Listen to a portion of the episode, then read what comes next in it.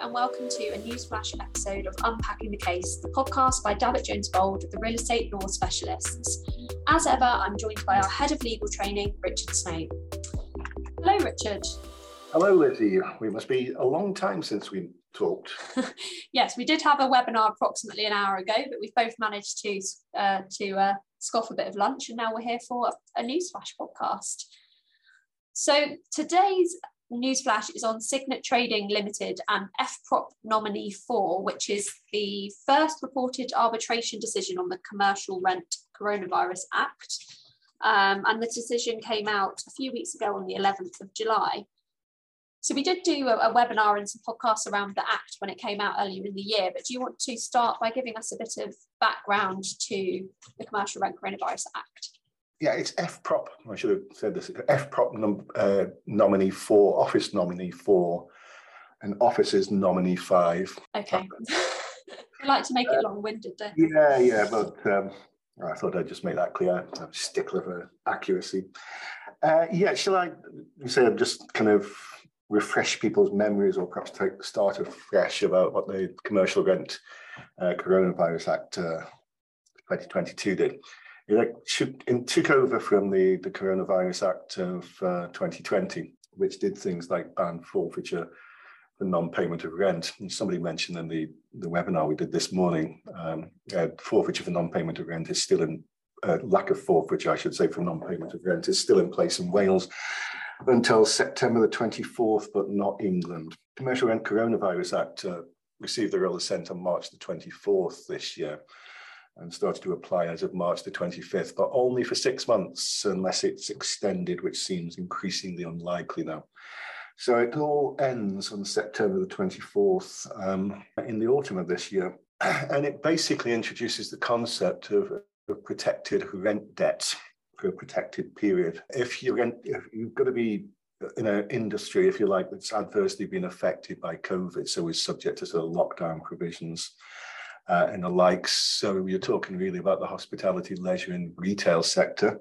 And if your rent debt uh, accrued during the protective period when you were subject to some sort of mandatory closure in whole or in parts, then the act will apply. But if your rent debt applied, you know, came into being uh, before that time period or after that time period, it won't. And in that uh, moratorium period, you won't be able to do things like effect forfeiture in relation to protected rent debt or serve statutory demands or when uh, winding up petitions or bankruptcy. You won't be able to top up uh, rent deposits. You can't use ground B uh, as a way of opposing a new lease under the 54 Landlord and Tenant Act, which is persistent delay in paying the rent. There's no commercial rent arrears recovery. Unlike previously, there's no claims to sue in debt uh, for protected rent debt. And what basically will happen is you'll try to settle your differences between you know what should be paid and what shouldn't be paid for the you know between the landlord and tenant. But if there's been an engagement or an attempt to engage, then either side can apply for arbitration. I think it's always been envisaged that these things should be settled amicably first, if that's possible. But if not, you've got sort of legally binding arbitration. And there are various categories of arbitrators who've uh, been appointed uh, to deal with the claims. And the arbitrators can basically uh, write off the debt in whole or in part. They can uh, well, reduce interest payments in you know, completely or in part, and they can also give you up to two years to extra to find the actual payments of the rent debt. And we've been waiting for cases, but no cases arose until two weeks ago today. It was the, the case was reported should also perhaps say that rent debt includes things like insurance charges and service charges and VAT payments and interest as well. But that's some of the background to it that we've talked about before, Lizzie. Okie dokie. Should we move on to the facts of the arbitra- arbitration decision on Signet Trading and F prop nominee four? Yeah, I mean, it's unfortunate that the first reported case um, didn't deal with how the arbitrators deal with uh, rent debt. It just dealt with whether these particular premises came within the legislation in the first place. But uh, you might not have heard. Have you heard of signet trading before? No, I don't think I have. She's uh, shaking her head. Uh, in a, not really suitable for an audio medium. but uh, they, uh, we've done enough of these things to know that right now. They, um, you probably you'll have heard of their, their, subsidiaries. They're an American company. I didn't. I'd never heard of them before this. Um, American major American company with retail premises all over North America and in the UK. They are jewelers basically, and they own uh, H. Samuel, who you'll have come across, and Ernest Jones as well. I, you strike me as more Ernest Jones than H. Samuel. Well, thank you. I take that as a compliment. but uh, they uh, so obviously during the you know the first lockdown and beyond, their shops had to close. They were mandated to close. They've got to have to be mandated in whole or in part. So if you're doing things like click and collect, you still come within the benefits of the the, the act. But the legislation itself, I'll paraphrase it, but it basically it's section four of the the act says that the, the provisions apply if the whole or part of the business carried on by the tenant at or from the premises comprised in the tenancy or the whole or part of the premises was subject to a closure requirement. And obviously, non-essential retail uh, was subject to closure requirement. Non-essential retail was, was subject to closure requirements. Um, basically, you had to shop, shut your shops down unless you're exempted. If you were offering to, to sell goods from the from the shop, and the exemptions were obviously things like uh, essential retail, food shops and the like. Um, so they shut down all their 450 shops during the various lockdown periods. But this premises itself was uh, not one of their shops. It was their offices uh, in Boreham Wood in, in Hertfordshire. Uh, it was actually their headquarter offices. They entered into a lease of this premises, I think it was in 2005. Uh, and it was their their main offices, their headquarters and registered address until um, February 2022. And they didn't shut down the premises completely. They just didn't need most of the staff and they put the staff on furlough. Um, I think they had it only one time about 35 members of staff, uh, but there were only two permanent people who you know, stayed throughout all the various lockdowns and um, they didn't pay the rents. They accumulated 448,000 £43 and fourpence rent arrears.